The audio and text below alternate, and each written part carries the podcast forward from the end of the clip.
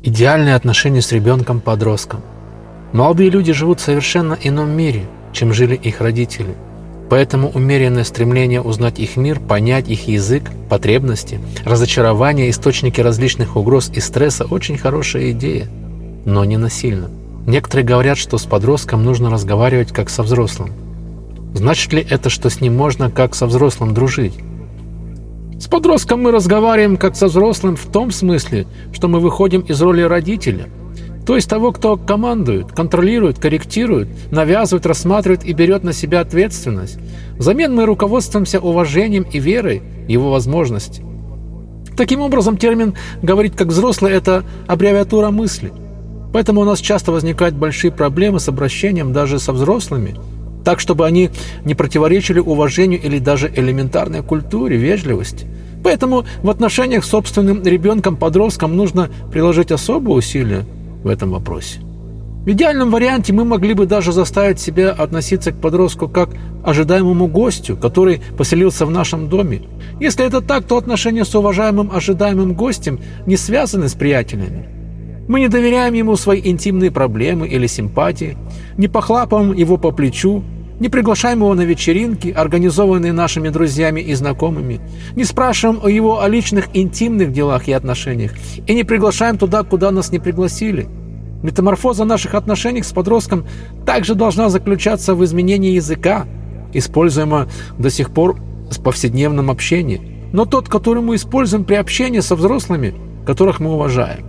Мы не доверяем подростку наши проблемы, но он все еще может доверять нам. Подросток, 15-16-летний ребенок может доверять, но мы не должны, родители, требовать этого. Мы можем только предложить и попросить. В этом также выражается то, что так важно для наших растущих детей. То есть ощущение, что родители уважают их обособленность и конфиденциальность и не сомневаются в этом, что они передали им достаточно знаний и навыков, чтобы начать самостоятельно справляться с жизнью. Это правда, что в современном технологически разогнанном мире между подростками и их родителями возник большой культурный разрыв между поколениями. Дети, рожденные в первое десятилетие этого возраста, живут в совершенно ином мире, чем мир, в котором выросли их 45-50-летние родители сегодня.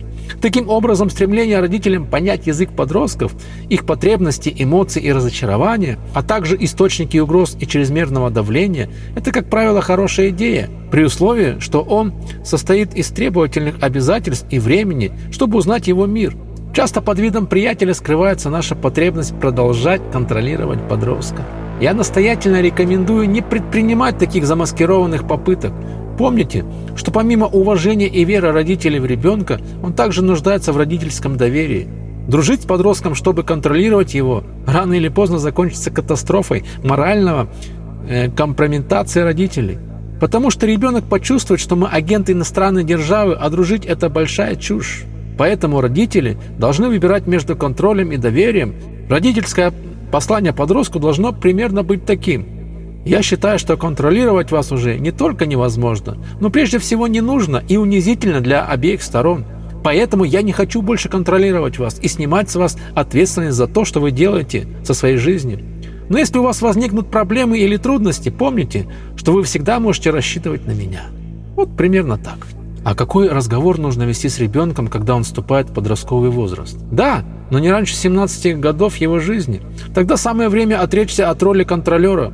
Для ребенка это с одной стороны радостно, потому что дает чувство свободы, но и трудно, потому что с другой стороны медали есть ответственность. Это обязательное условие для начала трудной работы по построению партнерских отношений с, с подрастающим ребенком. Можно сказать, краеугольный камень.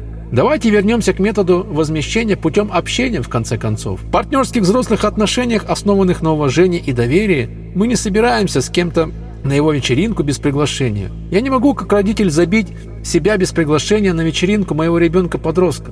Потому что это открытая вечеринка, это было бы абсурдным, вредным, жестоким поведением. Но если мы воспитывали нашего ребенка в атмосфере уважения, доверия и веры в него, то очень вероятно, что мы когда-нибудь получим такое приглашение. Потому что у ребенка будет, например, у папы полная уверенность в том, что он знает, когда уйти, и что он не будет приставать к подруге. Американский психолог Майкл Брэдли в книге «Да ваш подросток сумасшедший» он пишет, что подросток ищет взрослых, которых он может уважать и которые будут уважать его. И уважение я определяю как тонкий баланс между твердостью и вздумчивостью. Требование и забота – это то, что нужно молодому человеку. Это очень важное наблюдение. Подростки готовятся покинуть дом и войти в свою жизнь. В этот период им нужен наставник. Иногда родители из-за своих ограничений или чрезмерной привязанности к ребенку в сочетании с отсутствием веры в его способности не подходят для этой роли.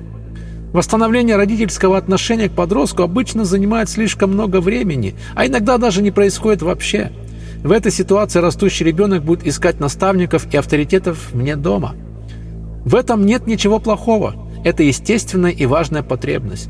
Тогда для оценки квалификации наставника хорошо использовать приведенный показатель 50% поддержка и 50% требований.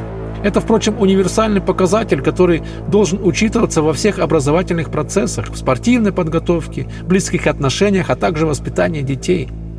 Если бы мы, как родители, оставались верными этому принципу и применяли его с умом, то, скорее всего, у нас не было бы проблем с доверием к нашему растущему ребенку, и его вступление во взрослую жизнь было бы более плавным и менее драматичным. Но родители подростков не должны дезертировать, просто быть в отступлении как потенциальное средство. Определенно да. Отношения подростков с внешними наставниками бывают непростыми, потому что ребенок ошибся, потому что наставник оказался незрелым и непокорным, потому что это был наставник, а влиятельный человек или интернет-комета – Тогда избитый жизнью подросток или даже 20-летний должен иметь возможность найти убежище и поддержку в доме своих родителей. Но измученный ребенок не захочет возвращаться ни к родителям, которые обиделись на то, что он ушел, ни к родителям, которые не уважают его, и тем более к родителям, которые закомпованы. Так что давайте не будем дружить со своими подростками, а вместо этого подружимся с ними. Дружба предполагает уважение, доверие и симметрию в их исполнении. Здесь также применяется взаимность и применение принципа «столько требования, столько и заботы». Как это проявляется в дружбе? В дружбе мы заботимся о друге, подруге, но в то же время требуем от него или от нее, чтобы он стал лучшей версией самого себя. Это относится к воспитанию ребенка, но с подростком эти отношения становятся двухсторонними и симметричными, а это значит, что наш ребенок тоже будет иметь право предъявить нам требования ради этого, чтобы мы стали лучшей версией самих себя. Некоторые родители сдаются. Они убеждены, что поскольку они потерпели неудачу, как родители маленького ребенка, теперь ничего не поделаешь. Брэдли в своей книге приводит результаты исследования мозга подростков, которые показали, что молодые люди способны изменять схемы подключения, образов... образованные в мозге, и усваивать новые модели поведения – а это значит, что родители своим поведением по отношению к ним выжигают в их мозгу устойчивую модель поведения. Ведь мудрость родителей – это самое главное. То есть, чтобы сделать то, о чем пишет Брэдли, мы должны сами измениться. Только тогда мы сможем кардинально изменить наши отношения с растущим ребенком на партнерство, основанное на уважении и доверии. Недостаточно в том случае внешней позы и изучая нескольких формул из-за какого-то э, руководства по разговору с подростком. Мы должны приложить много усилий к этой трансформации. Дети, в частности, должны пройти такую трансформацию. Нам нелегко, выйдя из роли необходимого и всемогущего опекуна младенца, а затем играть роль требовательного учителя и судьи, перейти к партнерству и дружбе с подростком. Трудно отказаться от того, чтобы быть необходимым, отдать власть и должность учителя и судьи, чтобы наконец рискнуть, чтобы мы услышали категорическую оценку наших учителей, наставников и человеческих качеств от собственного растущего ребенка. Я был бы рад прислушаться к вашим советам, папа, мама, если бы вы были счастливы в одиночестве. То есть, если мы хотим построить правильные отношения с подростком, мы должны изменить не его, а себя. Конечно, все правильно. Потому что подросток, чтобы удовлетворить потребности взрослого мира, должен проверить последствия родительского формирования его психики в детстве. Дети полностью пассивно и без разбора поддаются этому влиянию, которое позволяет им прожить первые 12-14 лет жизни в среде, в которой они родились. Но по мере того, как они биологически и социально созревают, и готовятся к жизни в мире, который так же быстро, как и сейчас, меняется, они должны отказаться от прежнего переформатирования своей психики, как анахроничного, бесполезного и порождающего страдания. Необходимость такой проверки и трансформации особенно актуальна среди тех растущих детей, у которых родители явно несчастны и не справляются с жизнью, например, наркоманы. Мудрая родительская любовь должна выражаться в их самокритичном, рефлексивном отношении, а также в поддержке ребенка в поисках помощи и продолжительного вдохновения среди людей, которые уважают его и которые являются для него уважаемым, авторитетным наставником. Я знаю отцов, которые вроде так дружат со своими дочерьми, подростками, но на самом деле обожают их, я тоже знаю, что матери относятся к своим сыновьям как к мужчинам-приятелям, чтобы заменить им партнера. Да, бывает. Психотерапевты называют это сексуализацией отношений с ребенком. Это своего рода эмоциональное насилие со стороны родителей, в результате которого ребенок остается в своем гравитационном поле что для него очень сложно, потому что, с одной стороны, он чувствует себя поднятым и оцененным обожанием и интересом отца или матери, но создает в себе искусственно завышенную самооценку, особенно когда родители социально привлекательны, социально или профессионально. С другой стороны, ребенок эмоционально запутывается в родителей, теряет свободу в приобретении квалификации для самостоятельной жизни, потому что не вступает в тесные связи со сверстниками.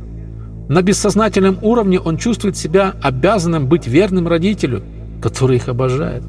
Это хорошо проиллюстрировано неко знаменитым хитом Мерлин Монро «Мое сердце принадлежит папе». А вот родители пытаются убедить подростков в своих увлечениях, в совместном отдыхе, в непринужденной обстановке, по-дружески и в надежде на более тесный контакт с ними. Это хороший путь?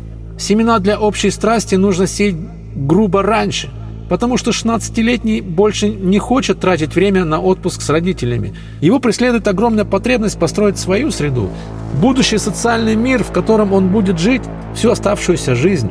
Когда родителей уже давно в этом мире может быть и не быть.